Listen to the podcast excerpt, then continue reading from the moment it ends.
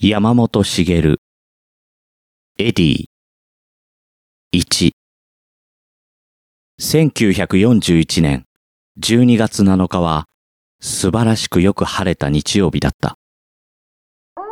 エドワード・タウンゼント・ジュニアは時ならぬサイレンで眠りを破られた。午前8時過ぎである。この前夜のサタデーナイト、フェザー級ボクサーのエドワードはプロ14戦目の試合を行い、初めての敗北を喫した。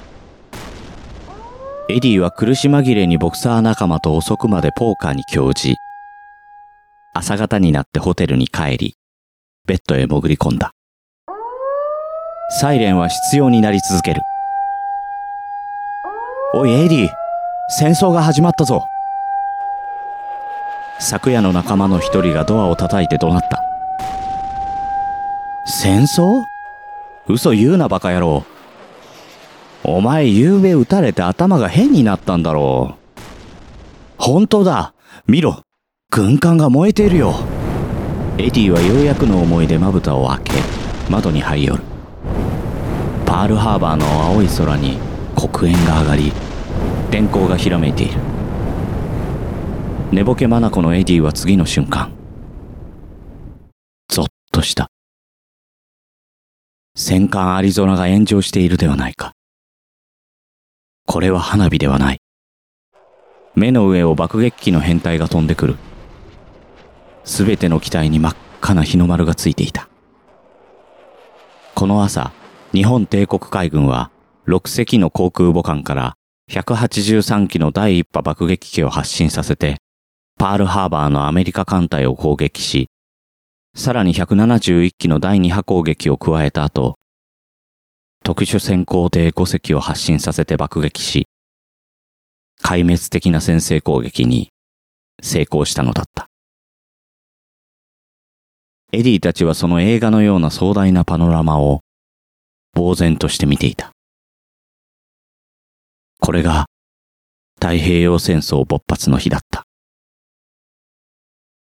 エディのボクシングキャリアはこの朝、27歳をもって終わりを告げた。そして、いやおうなく戦時体制に組み込まれていく。とりわけ、エディのような混血児を含めて日系人は辛い時代がやってきたのである。お前ら日本人は卑怯だ。パールハーバー奇襲に対する非難が、ことあるごとに突き刺さる。エディは心の中でこう思って自分を慰めた。爆撃機は軍事基地しか攻撃していない。一般の民家や住宅地には一個の爆弾も落とさなかった。日本人は卑怯じゃないぞ。エドワード・タウンゼント・ジュニアは、1914年10月4日、ハワイのオアフ島ホノルル市に生まれた。父のエドワード・タウンゼントは弁護士で、市内目抜き通りにある横浜聖金銀行ホノルル支店ビルの中に事務所を構えていた。母のイリス秀子は山口県から移住してきた月山という日系女性で、マウイ島のサトウキビ農場に生まれている。秀子は後妻だったため、エディにはトーマス、ヒルダという二人の異母兄弟がいた。エディが3歳になった1918年の暮れ、実母は急死した。幼いエディは母の顔をほとんど知らない。翌年、父は秀子の妹、雪乃を三人目の妻としてめとった。エディはまま母の手で育てられることになった。彼はこの母に馴染めなかった。それに加えて、幼稚園の頃から、やーい、混血といじめられたエディは、この仲間たちとの戦い、まま母への反発から過激な性格が形成されていたようだ。自ら喧嘩坊主だったと認めるように手のつけられないストリートファイターに育った。開けてもくれても喧嘩、喧嘩、喧嘩である。小学、中学、高校を含む12年生のセントルイスカレッジに入学したエディは、どんな喧嘩でも買って出る少年として恐れられた。母には反抗する。父の言うことも聞かない。両親は泣いた。14歳からボクシングに取り憑かれ、YMCA で習い始めた。家に帰ると、マンゴーの木に釣ったサンドバッグを夢中になって引っ叩いた。シニアコースに進むと、本格的にボクシングをやり始めた。エリーは、ウーヌーアノ通りのジャパニーズアメリカンクラブにスカウトされた。そのマネージャーがサム一ノ瀬だった。後に世界フライ級チャンピオンダトマリノを連れて来日し、白井義野にチャンスを与えることになる日系2世である。サムはガムテープを貼ったボロ靴を履いていたエディにボクシングシューズを2足も買ってくれた。さらに特大のステーキもご馳走してくれた。そして、エディの手を取ってコーチをしてくれたのが、フィリピン人トレーナーのヤングギルドだった。このギルドも日本には縁がある。昭和11年の春、ピストン堀口がハワイ遠征した時、当時のハワイフェザー級2位だったギルドは、堀口と2度対戦し、2度とも引き分けている。この試合をエディは見ていた。エディは堀口の印象をこう語った。ピストンはすごく下手くそよ。下手っぴーだった。ギルドは上手かったの。それでもギルドは勝てない。ピストン、とてもタフだったから。後半にウワン、ウワンって、ギルドは疲れて no chance よ。高校を卒業したエディは、大学をすっぱりと諦めて、アマチュア選手として活躍する。恐ろしく攻撃的なスタイルだった。喧嘩の変形だったから当然である。エディは愛情に飢えていた。しかし、その愛情を求める術を知らない。胸にうごめく寂しさや悲しさを叩きつけるようなエディのボクシングは注目された。1932年に初めて全ハワイのフェザー級チャンピオンになり、同年4月にはセントルイスで行われる全米アマチュア選手権大会に出場した。ハワイはまだ州ではなかったが、米国の信託統治国だったため、48州の代表に混じって特別参加できた。この時、エディは17歳の若さで準決勝まで進んだ。この後も毎年連続してハワイ代表になり、全米大会に出場している。33年のボストン、34年のマサチューセッツ、エディと同じリングに、ジョー・ルイスがいた。後に世界ヘビー級チャンピオンとなり、25度防衛の史上最多レコードを樹立するルイスである。この大会でルイスはライトヘビー級にエントリーしていたが、エディと同年ながらすでに熱い注目を浴びているホープだった。エディはこの時、毎日2試合ずつやるトーナメント戦で、ゴリラのような黒人選手などを破りながら勝ち抜いたが、どうしても優勝はできなかった。ルイスは軽々と優勝し、プロに転向。この3年後には、ジム・ブラドックを破って世界チャンピオンになった。エディは1936年にも全米大会に出場した。この大会で決勝まで残れば、ベルリンオリンピック代表になれる。だが、エディは力尽きた。アマ戦績は147戦143勝13敗。この大会を最後にプロへ転向した。プロボクサーとしてもエディは傑出していた。13戦全勝と無敗を誇る。そして、1941年12月6日夜。あの太平洋戦争勃発の前夜に初めての敗北を味わったのである。戦争が始まり、もうボクシング工業どころではなくなった。若いボクサーたちは次々と徴兵されていく。サム一ノ瀬が最も期待をかけていたダドマリノも南方へ出撃していった。ヤンキースのジョー・ディマジオ選手と同じ部隊である。サムはジムを閉じた。ボクシングが死ぬほど好きだったエディは、自分がトレーナーになって、若いアマチュアボクサーを育てることにした。エディの主な仕事は、選手を引き連れては、傷痍軍人を慰問し、チャリティーボクシングを行うことだ。とりわけ、ホノルルの山の上にある大きなトリプラー病院には、傷病兵だけを収容していたので、いつもエディたちの慰問を大歓迎してくれた。戦場で足を失い、腕を失った兵士たちが大喜びである。試合後、全員に振る舞われたステーキが謝礼だった。エディのジムに毎日幼稚園を終えてからやってくる坊やがいた。エディのスパーリング仲間だった竹尾藤井の息子だったが、エネルギーが有り余っているような坊やで、やかましいことこの上ない。ジムの中を走り回って邪魔ばかりしている。時々、癇癪を起こしたエディが、Hey! Get out! と追い払わねばならないほどだった。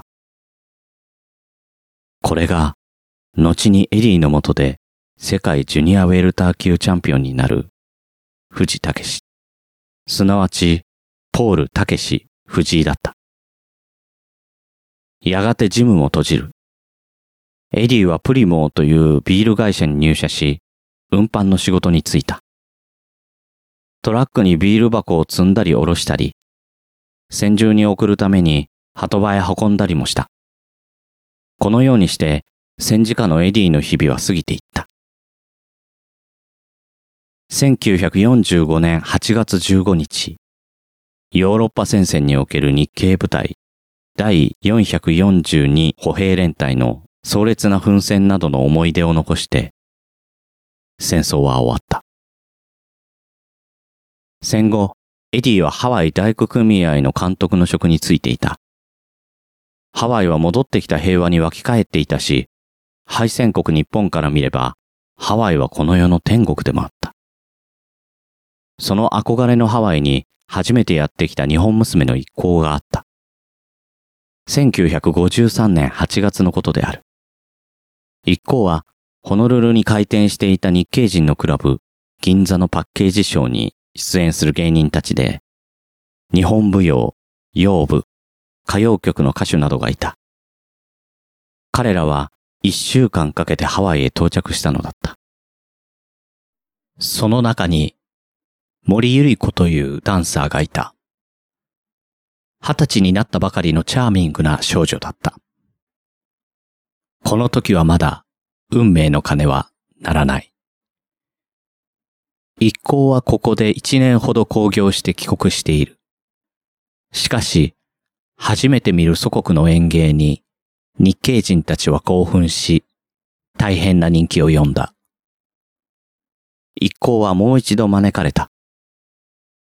1957年8月、呼んだのはサム一ノ瀬とラルフ・エンプクが共同経営しているクラブ、銀馬車だった。サムは再びボクシングジムを再開し、ラルフはボクシングプロモーターをしていた。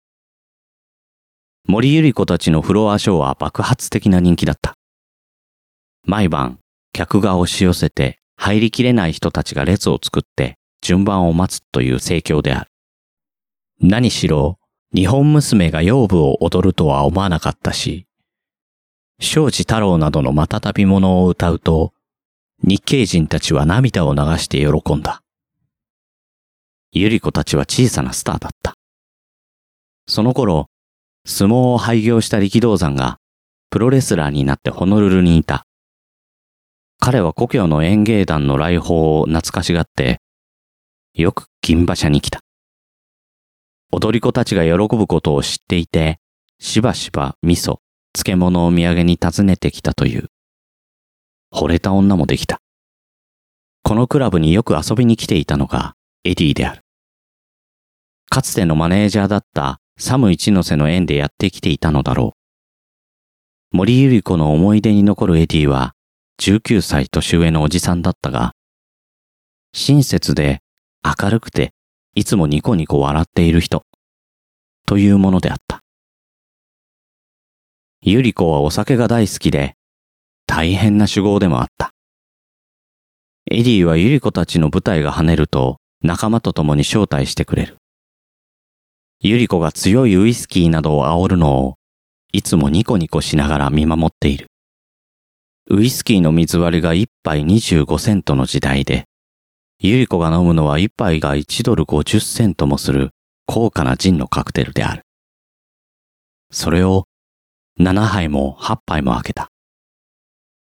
エディはいつも朗らかに払ってくれた。エディは一度日系女性と結婚し、二人の息子ができたが、知り合った頃は離婚して一人暮らしだった。そして、エディはユリコを愛していたのである。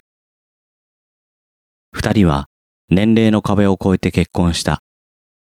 1958年10月6日、フィリピン人の友人の家で牧師を呼んで挙式した後、銀馬車を借り切って盛大なレセプションを催した。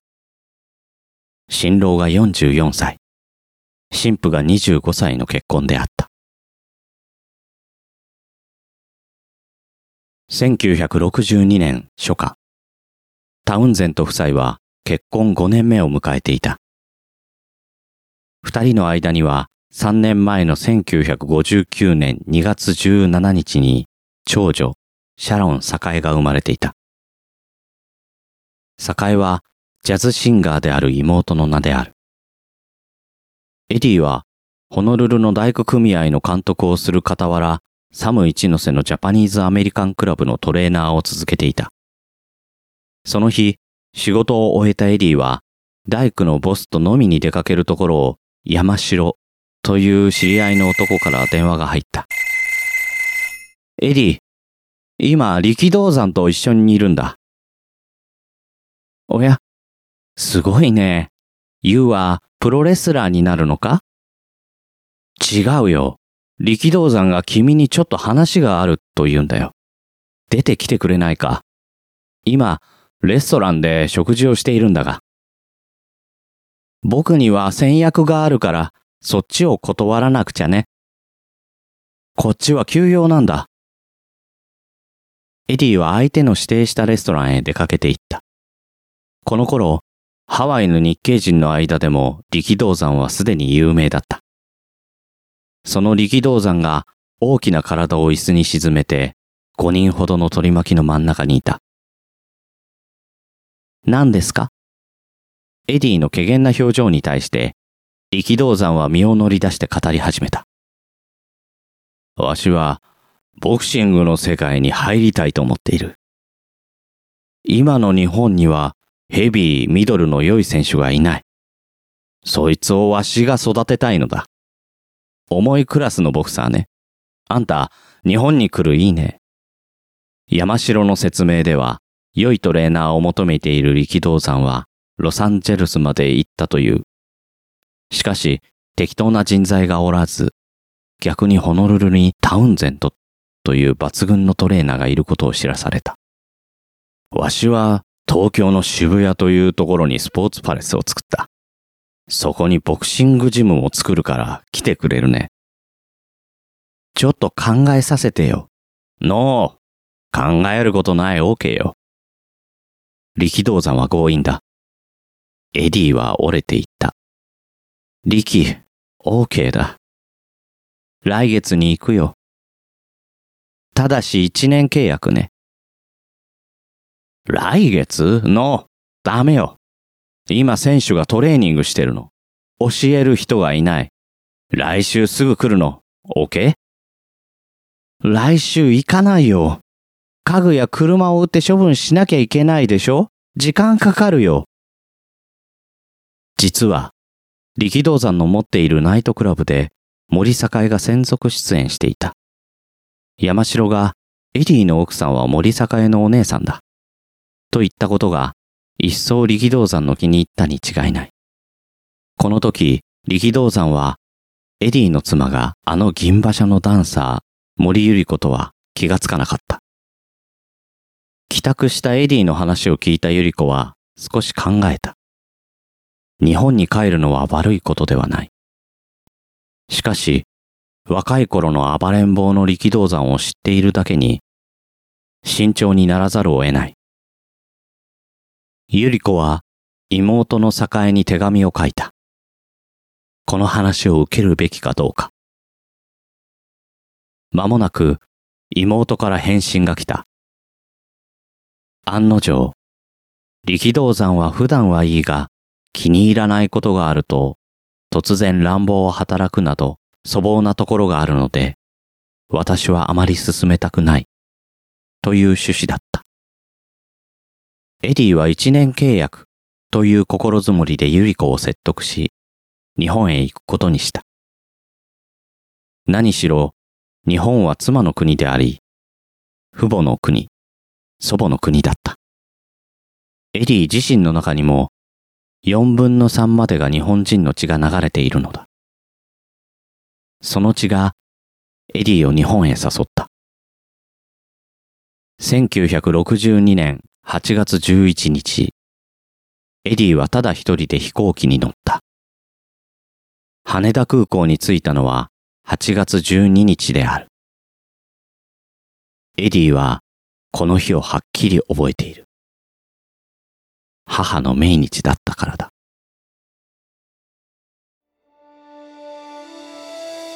朗読の時間。山本茂作。エディ。6人の世界チャンピオンを育てた男。この番組では感想をお待ちしております。宛先はグリーン朗読アット gmail.com もしくは朗読の時間ツイッターアカウントへの DM まで。レビューもお待ちしております。ナレーターはグリーンでした。